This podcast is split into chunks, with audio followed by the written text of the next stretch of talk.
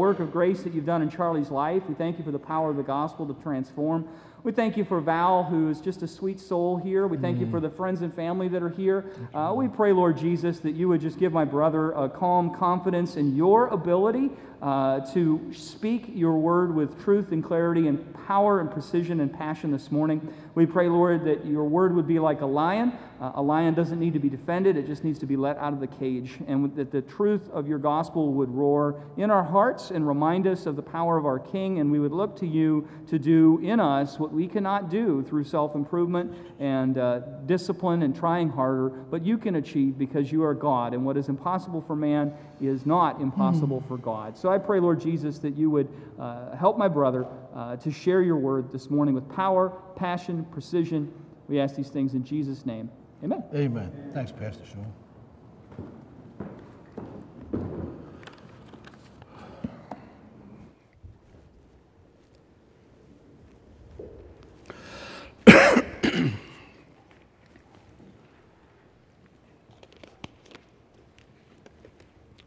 Well, good morning, family. Uh, I'm going to choose to believe that the sanctuary isn't as full as it usually is because it is the 4th of July week and not because people heard that I was going to be preaching today. as Pastor Sean said, God has blessed me with a ministry to those that are uh, struggling with the sin of uh, substance abuse and those that are homeless. So I go to these, these rescue missions and uh, homeless shelters, and uh, I have a captive audience. The people can't leave. I go to these, uh, I, I, go to uh, drug and alcohol rehabs to, to share the gospel, and I have a captive audience. The, the, the people can't leave, they have to sit and listen to a sermon. And while you folks are certainly a, a captivating audience, audience, you are by no way means a, a captive audience. So it's going to be interesting to see how many of you are still here this morning by the time I get done preaching. Now, our pastor just lost all the color in his face and he's starting to sweat. you want the fan, Pastor? I don't want to make you feel any worse, but if, if, if, this doesn't go as well as we had hoped this morning, remember, it's those two classes that I took with you that taught me, that taught me how to do. Discover magazine had an amazing story about how a woman needed to be carried upside down in order to stay alive. It sounds crazy, but it's true. The reason she had to be held upside down was because her pacemaker had become disconnected from her heart, and holding her upside down, it would reconnect. Louis Janera, a heart rhythm specialist, explains that before the pacemaker was installed, Mary, the upside down woman, had a complete heart blockage which slowed her heart rate dramatically. Mary's heart was beating at 40 beats per minute, per minute instead of the, the normal 60 to 80. This caused her to faint and have seizures. And because of those episodes, the hospital implanted a pacemaker to boost Mary's heartbeat. It worked for a little while until she collapsed. Mary's husband noticed that as he picked her up, she would regain consciousness. But when he put her on her feet, she'd collapse again. In fact, every time he would put her upright, she would collapse. He realized this that she would only be conscious when she was upside down, so he carried her upside down. Janera, after questioning the sanity of the both, realized that it was because of Mary's pacemaker. The doctor told her uh, that the pacemaker wire going from your, your, pacemaker to your right ventricle must have come, become disconnected. It could have happened during a, a coughing spell you had. Somehow the wire reconnects when you're upside down and continues to stimulate the heart. The pacemakers are made, are made of a, a little generator and a, a wire that sends electrical impulses to the heart. The tip of the wire, it's screwed directly into the heart muscle, but in extremely rare cases, it could dislodge. And Mary's wire had come, become dislodged, and it would only reconnect when she was upside down. Janera realized this and had to go back into surgery to reconnect the wire to get it back into healthy, upright shape. This morning, we're going to see that if we're willing to let Jesus into our lives, make him our number one priority, and submit to his authority, he'll turn our upside down thinking right side up. Something that the world can't do for us because the world doesn't know the power of Jesus. And Jesus is the only one who has the power to transform our lives. And that's the title of this morning's message. If you would, turn to me to uh, Luke 8, chapter 26, verses to 39. If you haven't brought a copy of God's Word with you this morning, please feel free to use the blue Pew Bible in front of you. I believe it's on page 1100. Luke 8, 26 to 39. And as we turn in the Word of God, let's turn to the God of that Word in prayer. Lord, as we bow our heads and hearts to you this morning, we pray that your grace and your wisdom, as we try to understand the transforming power of our Savior, Jesus Christ, and what he'll do in our lives if we'll let him, help us to see that Jesus and only Jesus is the only one who has the power to transform our lives and put our thinking where it needs to be. Read, me, read with me, if you will, Luke 8, beginning in verse 26. They sailed to the, the country of the Gerasenes, which is opposite Galilee. When Jesus stepped out on land, there met him a man from the city who had demons. For a long time he had worn no clothes, and he had not lived in a house, but among the tombs. When he saw Jesus, he cried out and fell down before him, and with a loud voice said, what have you to do with me, Jesus, Son of the Most High God? I beg you, do not torment me. For he, he had commanded the unclean spirit to come out of the man. For many a time that had seized him, he was kept under guard and bound with chains and shackles, but would break the bonds and be driven by the demon back into the desert. Jesus asked him, What is your name? And he said, Legion, for many demons had entered him and they, then, uh, and they begged him not to command them to depart into the, the abyss. Now a large herd of pigs was feeding there on a hillside, and they begged him to let them enter these. So he gave them permission. Then the demons came out of the man and entered the pigs, and the herd rushed down the steep bank into the lake and drowned. When the herdsmen saw what had happened, they fled and told it in the city and in the country. The people went out to see what had happened, and they came to Jesus and found the man from whom the demons had gone, sitting at the feet of Jesus, clothed and in his right mind. And they were afraid. And those who had seen it told them how the demon possessed man had been healed. Then all the people of the surrounding country of the Gerasenes asked him to depart from them, for they were seized with great fear. So he got into the boat and returned. The man from whom the demons had gone begged that he might be with him. But Jesus sent them away, saying, Return to your home and declare how much God has done for you. And he went away, proclaiming throughout the whole city how much Jesus had done for him. The story we just read this morning is about demon possession, but that's not what I want to talk about.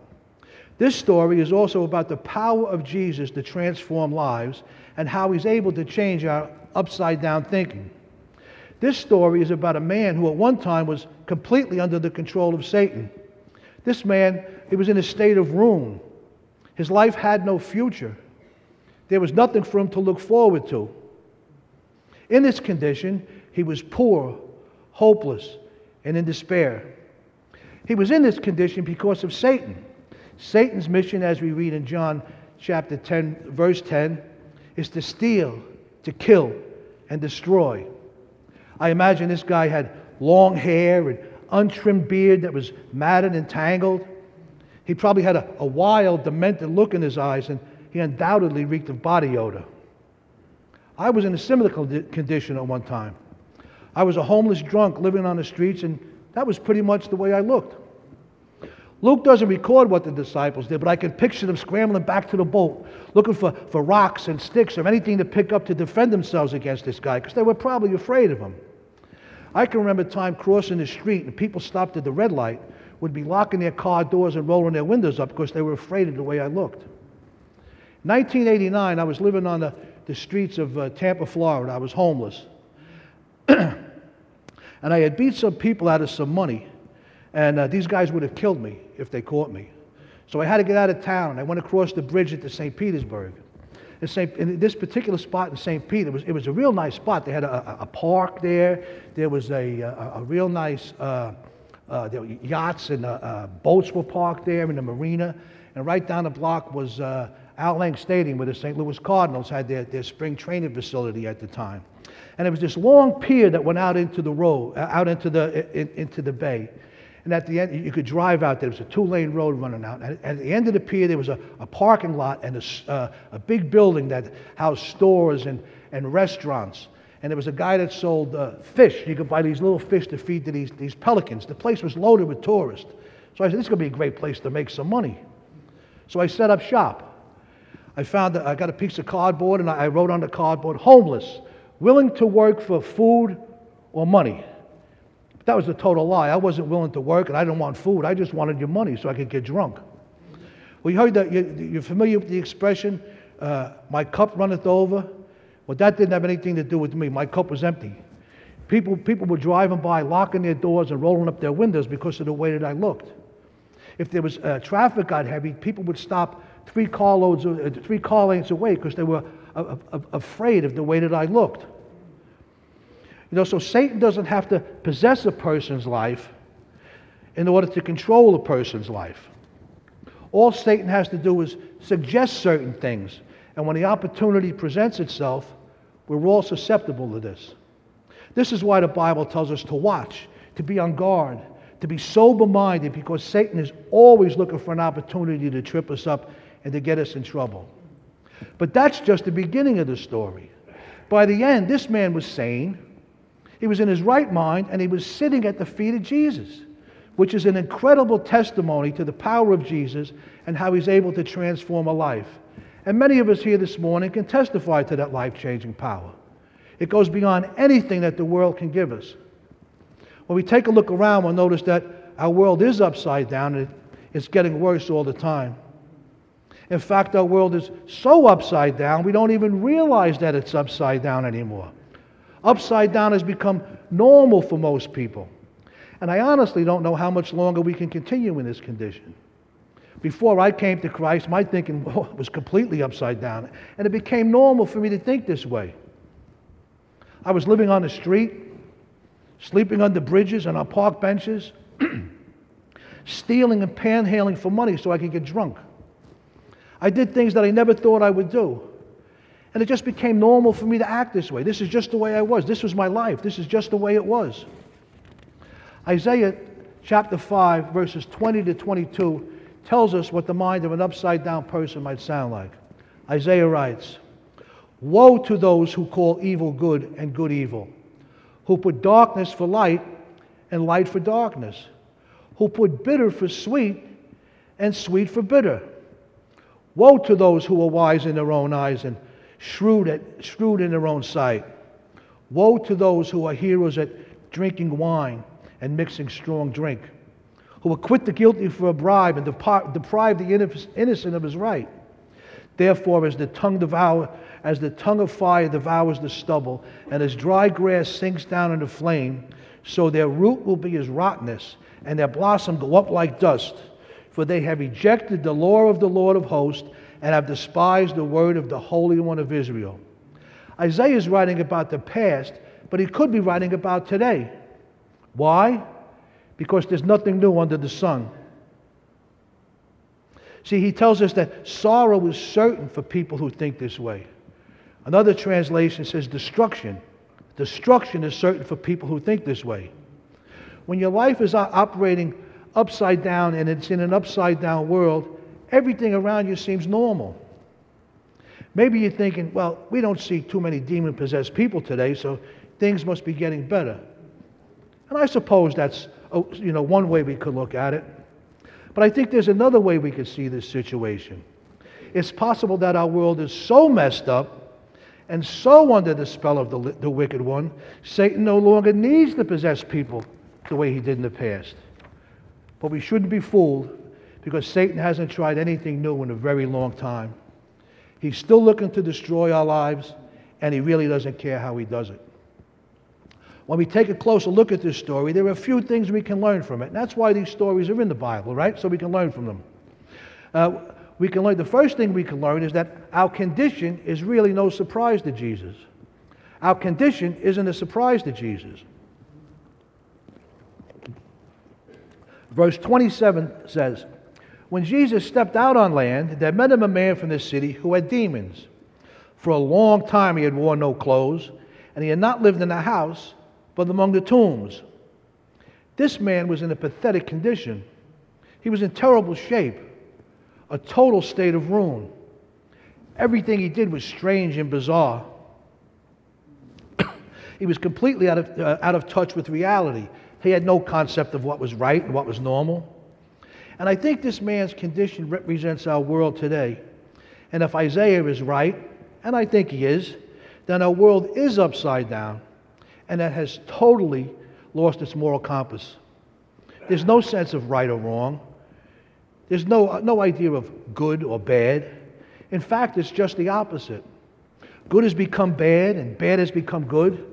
Right is wrong, wrong is right. That's the condition of our world today. And it seems like there's no solution to it. And it seems like there's, there's no way to stop it. Well, this man comes to meet Jesus as he steps off the boat, but Jesus had no reaction. It wasn't a surprise to him. Jesus knew what his mission was. Jesus knew what this man was up to. John tells us in chapter 2 of his gospel that Jesus didn't need anyone to bear witness about man because he knew what was in man. He created us. He knows what we were designed to be. He knows that we were created in the image of God, but he also knows that we're fallen from that created state and therefore fallen creatures. And in our fallen condition, we're prone to all sorts of evil, temptation, and sin. But John also says in John chapter 3, verse 17, For God did not send his Son into the world to condemn the world, but in order that the world might be saved through him. That's the good news of the gospel of Jesus Christ. Some of us struggle with our faith in Christ because of our past. I know I did. Our past sins haunt us. Even though we believe and even though we understand the message of the gospel and are in fact saved, we struggle with these feelings of unworthiness. We're reluctant to approach God because we realize just how unworthy we are. We know what our sins are, how terrible they are, so we, we feel guilty, we feel condemned and undeserving. We struggle to believe that God could actually love us, let alone forgive us and receive, receive us into his family and call us his children. And it becomes a struggle for some of us. And maybe you're sitting here this morning feeling that way. Maybe you're feeling that Jesus could never love me. He could never forgive me for those things that I did. That's not true. Jesus loves you more than you could ever think or imagine.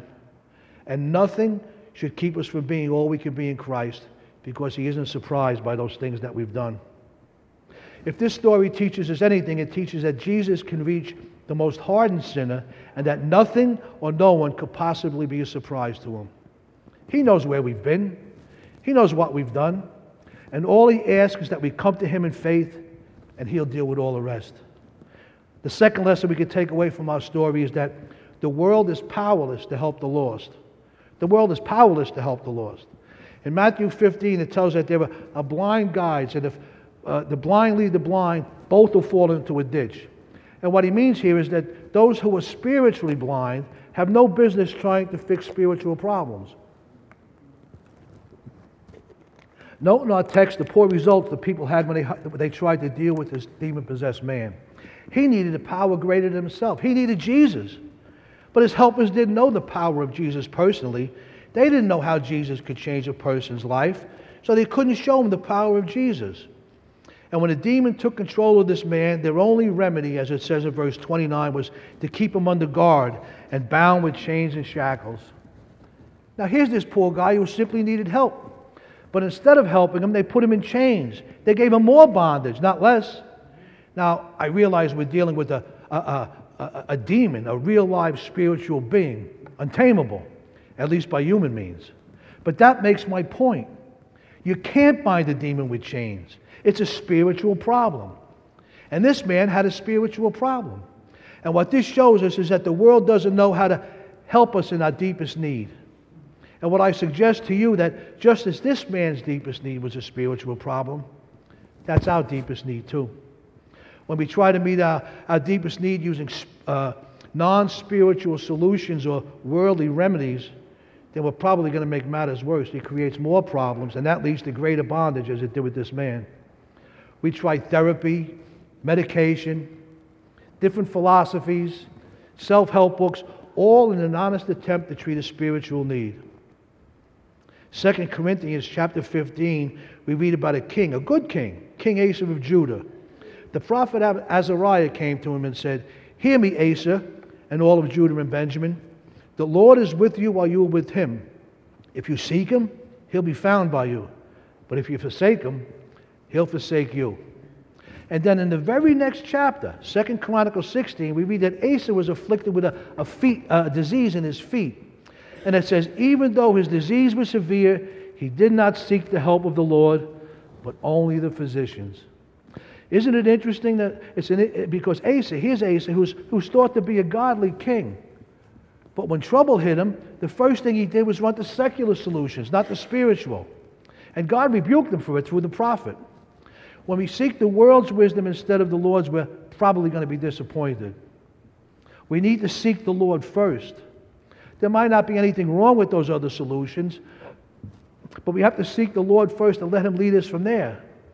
He might very well say, try this medication or that medication or go to this doctor or that doctor, but we have to seek the Lord and let Him lead us and see where He tells us to go. In fact, Isaiah said in Isaiah 55, we should seek the Lord while He's near while he's still, excuse me, we should seek the Lord while he may still be found and call on him while, while he's near. That's our privilege as believers, isn't it? We can call upon God anytime we need him. The world means well, but the world is powerless to help us in the deepest need of our heart. We leave our care in the hands of others, but we belong to Jesus. And what we learn from this is that the world is powerless to meet our deepest spiritual need. The third lesson we can learn is that God wants us to make Him first in our lives. God wants to be number one in our lives. It's sort of funny, don't you think? These demons know that their number is up and that Jesus is going to deal with them, so they start a conversation with him. Uh, hey, Jesus, could you do us a favor? We don't want to be cast into the abyss, or as another translation calls it, the bottomless pit. So, could you let us go into those pigs over there? Why did Jesus permit it? He allowed the demons to go into the pigs and eventually to their death. Why would he do this? Well, I think if you were to read into the text, uh, I think you'd find that the reason Jesus allowed the demons to go into the pigs and eventually to their death was probably because he wanted to make deviled ham. hmm. Just checking to see if you're still paying attention. No, no, of course that wasn't it. I think Jesus, I think Jesus allowed it to get someone's attention. See, the people of the town of the Gerasenes didn't want anything to do with Jesus. They never would have paid attention to him any other way. They had no real interest in Jesus until he hit them where it hurt the most their pocketbooks. You see, for them, this was an economic disaster which forced them to come to say, to come, as it says in verse 35, to see what, hap- see what happened. They had to come to Christ. And what's one sure way for Jesus to get our attention? He permits our pigs to die. See, Christ's journey into the country of the Gerasenes was somewhat unusual. The Gospels tell us that Jesus did most of his work among the Jewish people, although he did minister to the and encountered the Gentiles, you know, some of the time. But the Jews received the bulk of, his attention, and he spent most of his time in the predominantly uh, Jewish regions of Galilee and Judea. The Gerasenes, however, they were uh, uh, located in a territory called the Decapolis. It was a group of uh, 10 cities, and the majority of the population were Gentiles. So we shouldn't be surprised that there was a, a great herd of pigs feeding near the tombs where the, the demon possessed man was living. But why were these people raising pigs? The Bible doesn't tell us, but I imagine it was for commercial reasons. These pigs were being raised to be sold to the enormous Roman army or to people who ate pork. It was a business. See, there are times when Jesus is going to allow adversity in our lives to get our attention, so we'll have to come to Him. We can become so easily distracted by our pursuit of possessions and pleasure. And if we love our swine more than we love Jesus, He may allow our swine to die in order to redirect our priorities. Maybe a relationship you were in was so important to you that God allowed it to die. Maybe it was a business or a dream that's died. Whatever is as important or more important than Jesus in your life is considered idolatry, and it should be remo- removed from your life immediately. For me, it was alcohol and drugs. Sorry to say, at one time, alcohol and drugs was more important than my family, more important than Jesus, more important than, than anything in my life. Well, here's something I'd like to read to you uh, from the book uh, called The Heart of Addiction. This, this was life changing for me. See, I, was always, I was always taught that uh, addiction and alcohol abuse was a, was a disease. This changed, this changed my thinking completely, changed my life. Listen to what it says in the book. Idolatry is the proper biblical name for substance abuse problems, whether you consider yourself a, a drunk, a drug addict, or a substance abuser. The problem is biblically labeled as the sin of idolatry, and it's a hard problem from within one's own sinful nature. The substance abuser seeks to please himself with his God of choice above pleasing God. The excessive user of alcohol and drugs is his own God. He's actively serving and pleasing the God of self by using alcohol and drugs. This is idolatry, it's a spiritual problem. You know, I don't think God's main concern is about our financial success. God doesn't care about our careers primarily. I mean, only if it's somehow related to our kingdom experience in our lives. God's concern for our lives is uh, predominantly a spiritual one, not a material one. His main concern isn't for our material comfort necessarily. Oh, He'll give us what we need, that's His promise, but He won't necessarily make us rich, contrary to some of that bad doctrine that's out there. There's nothing in the Bible that promises riches of that type. God's interested in material things only as it relates to our, our eternal experience or His heavenly purposes. You know, I wish this wasn't a lesson that we had to learn the hard way, but it always seems that we, we have to learn it the hard way. I know I did. The Lord tells us in Psalm 32 I will instruct you and teach you in the way you should go. I will counsel you with my eye upon you. Be not like a horse or a mule without understanding, which must be curbed with bit and bridle, or it won't stay near you. Many are the sorrows of the wicked, but steadfast love surrounds the one who trusts the Lord. The Lord says, I just want to talk to you. I just want, I just want to tell you that this is what I want you to do. I just want you to do it. I don't want to have to force you. I don't want to have to put in a bit of bridle and, and make you go where I want you to go. I just want you to go willingly because I said so. Amen, Lord. Whatever you say, I'll do. I think if we learned to be sensitive to the Lord this way, we wouldn't have to th- learn things the hard way. We have to prioritize God and make Him number one in our lives. But the good news is, and this is our fourth point, that Jesus can turn our lives around and put our thinking right side up. Jesus can turn our lives around and put our thinking right side up. We read in verses 35 to 37. Then the people went out to see what had happened. They came to Jesus and found the man from whom the demons had gone, sitting at the feet of Jesus, clothed in his right mind. And they were afraid. And those who had seen it told him how the demon possessed man had been healed. Then all the people of the surrounding country of the Gerasenes asked him to depart from them, for they were seized with great fear. So he got into the boat and returned. Isn't it interesting how much more they were, these people were, were more tolerant of the demon possessed man than they were of Jesus? Anything but Jesus. They didn't ask the demon possessed man to leave. They tried to contain him, they put him in chains, but it didn't work. But they did ask Jesus to leave. And here's an interesting thought He left. No argument. You don't want me in your life? I'll leave. Anything but Jesus. The apostle Paul says in 2 Corinthians chapter 4, in their case, the God of this world, Satan, has blinded the minds of unbelievers to keep them from seeing the light of the gospel of the glory of Christ, who is the image of God. If you're unwilling to give your life to Christ, your mind has been blinded and your thinking is upside down. However, the good news is, and what we can learn from this story, and what most of us here this morning can testify to in our own lives, is that Jesus could put our minds right side up if we'll let Him. It's a choice. We have a choice. He can turn our lives around and put our thinking where it needs to be. Jesus and only Jesus has the power to transform our lives. How does He do it? By the renewing of our minds. The Word of God does that. Romans uh, chapter 12, verse 2 says, Don't copy the behavior and customs of this world, but let God transform you or change you into a new person by changing the way that you think. Then you'll learn to know God's will for you, which is good and pleasing and perfect. That's from the New Living Translation. The Spirit of God uses the Word of God to make us children of God. You hear that? The, the Spirit of God uses the Word of God to make us children of God.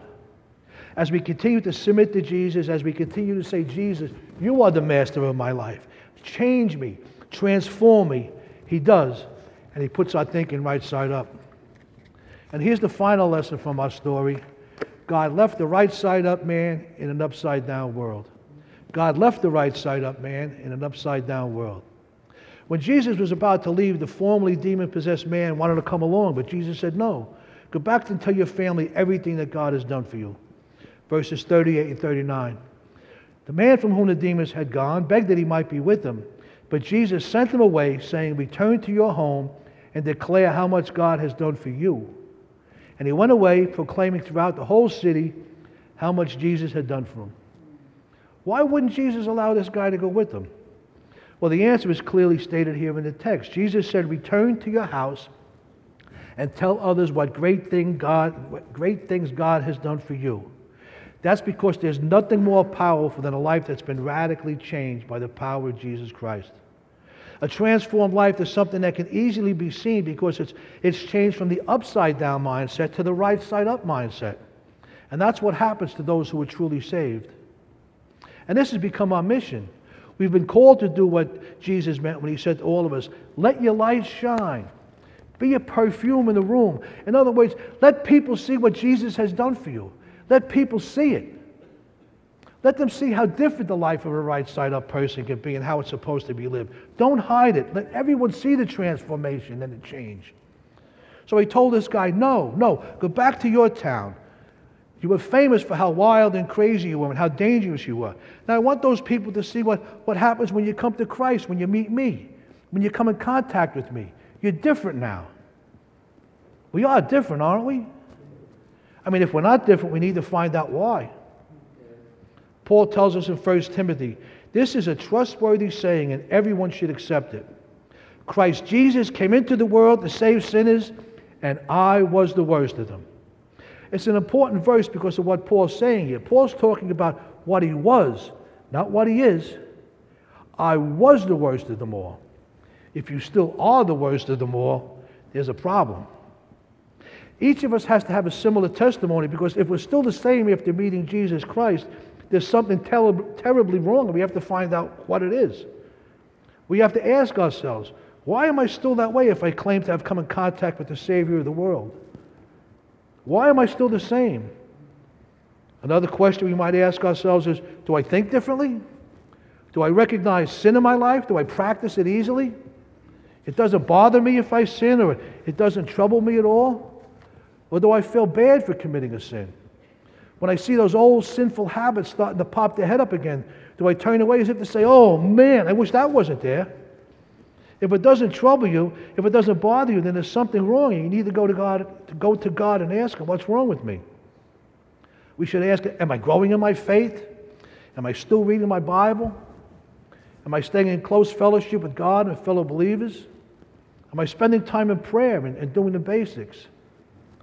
Peter said, For this very reason, make every effort to supplement your faith with virtue, and virtue with knowledge, and knowledge with self control and self control with steadfastness, and steadfastness with godliness, and godliness with brotherly affection, and brotherly affection with love. For if these qualities are yours and are increasing, they keep you from being ineffective or unfruitful in the knowledge of our Lord Jesus Christ. For whoever lacks these qualities is so nearsighted that he's blind, having forgotten that he's been cleansed by his former sins. The point is, we have to keep adding to our faith. All of us do. We have to keep adding to our faith so we're constantly growing. And in order to do that, we have to provide ourselves with the opportunity so we will grow. We want to put ourselves in the right places so that we're in a position to acquire more knowledge of God, more knowledge of His Word. So I'm constantly growing. Another question we might ask ourselves is what do I love more than Jesus? Are there other priorities that push God out of the way? Am I in love with the swine in my life? Am I losing the joy I once had that I'm not on fire like I once was? These are all warning signs. We want to get back to our first love. Jesus told the Ephesian church in Revelations 2, Revelation 2, but I have this against you, that you have abandoned the love you had at first. Jesus spoke a parable back in uh, uh, verse 5 of, the, of Luke 8. It's a parable of the sower. Now, a, a parable is a story that, that, that, Jesus would tell to make a point. I, I, I, the definition I like is it's, a, it's an earthly story with a heavenly purpose.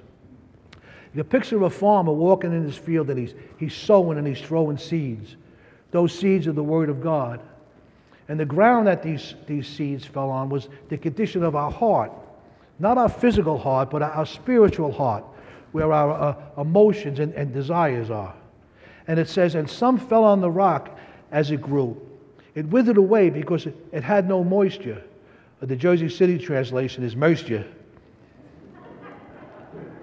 Forget. Forget about it. and the apostle asked Jesus, what, what does this mean? And Jesus said, And the ones on the rock are those who, when they hear the word, receive it with joy. But these have no root. They believe for a little while, and in the time of testing, they fall away. It says they believed for a while. What happened? When the storms of life came, they, they gave up, they quit. We say we believe. We've had a spiritual occurrence that's but what's happened since? If we've been transformed or changed by the power of Jesus, then we want the world to see it. We want to tell others about the power of Christ.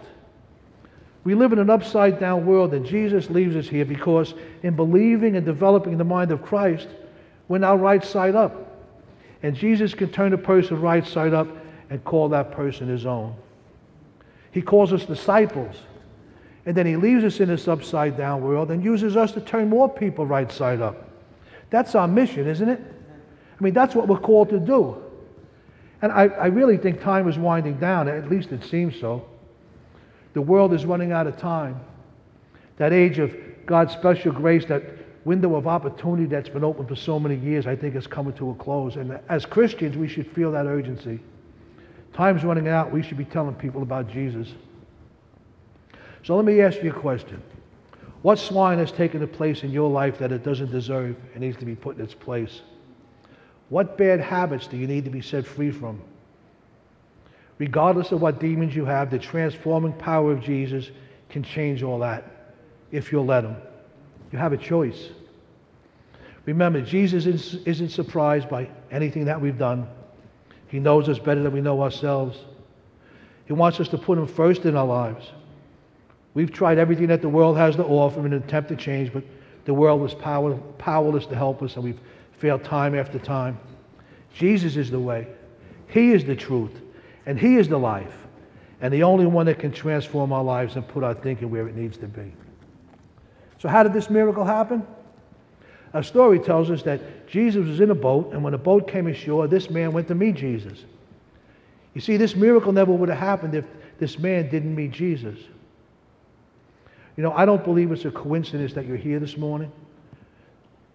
I really don't believe it's a coincidence. You know, if because there's a God in heaven, there's no such thing as coincidence. It's God's divine providence. So someone here, I believe, has a divine appointment with Jesus this morning. Are you ready to meet him? You have a choice. Today you can receive Jesus as your, your Lord and Savior, or one day you're going to face him as your judge. What a shame it would be to leave here this morning without receiving that greatest gift of all, God's forgiveness. Jesus wants to have a relationship with you. In fact, Jesus loves you more than you could ever think or imagine.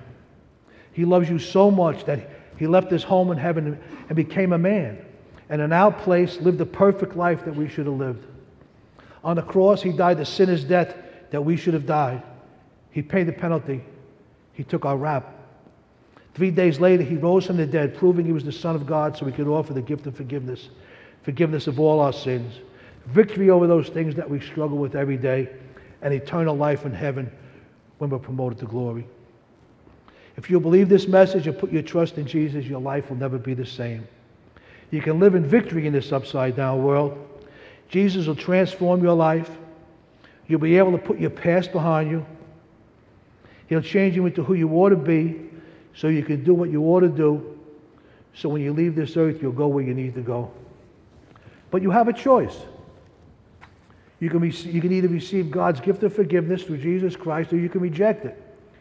You can say, Jesus, you don't have to go through all that trouble for me. I don't need your gift of salvation. That's your choice. And by saying, No, Jesus, I don't need you, that's a choice. The Bible says, As many received Jesus, to them he gave the power to become children of God.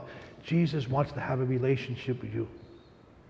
Today, if you would like to receive that gift of forgiveness, no matter what you've done in your life, no matter where you are today, if you're ready to receive that, to, to, to open your heart today, open your heart to God, I want to invite you to pray this prayer, knowing that the God of all the universe is listening to you this morning right now. There's no magical, no magical formula to these words. You're not, you pray this prayer, you're not joining Calvary Church, you're not joining some religion. Christianity isn't a religion, it's a relationship. So if you'd like to pray that prayer this morning, please, with all heads bowed, eyes closed, silently pray. Dear God, thank you for loving me. I know that I failed you in so many ways. I'm truly sorry for the sins in my life. But I believe what I've heard today that you loved me so much that you sent your son Jesus Christ to die on the cross for me to take away the penalty I deserve for my sins. I'm trusting in what Jesus did for me, not my good works, but in what Jesus did for me to save me from my sins. Forgive me and help me to spend the rest of my life serving you. I pray this in the precious name of Jesus. Amen. If you prayed that prayer this morning and you, you meant it from the bottom of your heart, you're, you're what the Bible calls born again. Just as you were born into, uh, physically born into your earthly family, this morning, if you prayed that prayer, you were spiritually born into God's family. And I, I, would, I would challenge you, if you prayed that prayer this morning, before you leave here this morning, tell somebody. Tell somebody about it. There's people walking around with name tags on, and they'll, they'll be glad to tell you what the next step is in your walk with Christ. Amen? Amen? Let's pray. Heavenly Father, we thank you so much for Jesus the name that's above all names. Thank you for giving us a, a power greater than anything that exists in this world. Thank you for never giving up on us, even when we fail you time after time after time. You're not surprised by those things we do. And God, you don't get angry. You don't point a finger and say, I can't believe that you've done that again. You smile. And you put those strong and loving arms around us and you tell us, it's okay and you give us a do over. Oh, God, you are so merciful and so kind. And Father, we come to you this morning with a very special request. If there's anyone here this morning being held in bondage by the chains and shackles of addiction, addicted to drugs, alcohol, sex, food, gambling, or any other vices, I pray that your word, as was spoken here this morning, will capture every rebellious thought that they'll realize that Jesus and only Jesus has the power to transform their lives. And Father, I ask that you would restore their homes, their families, and their lives back to you. We pray this in the precious name of Jesus. Amen.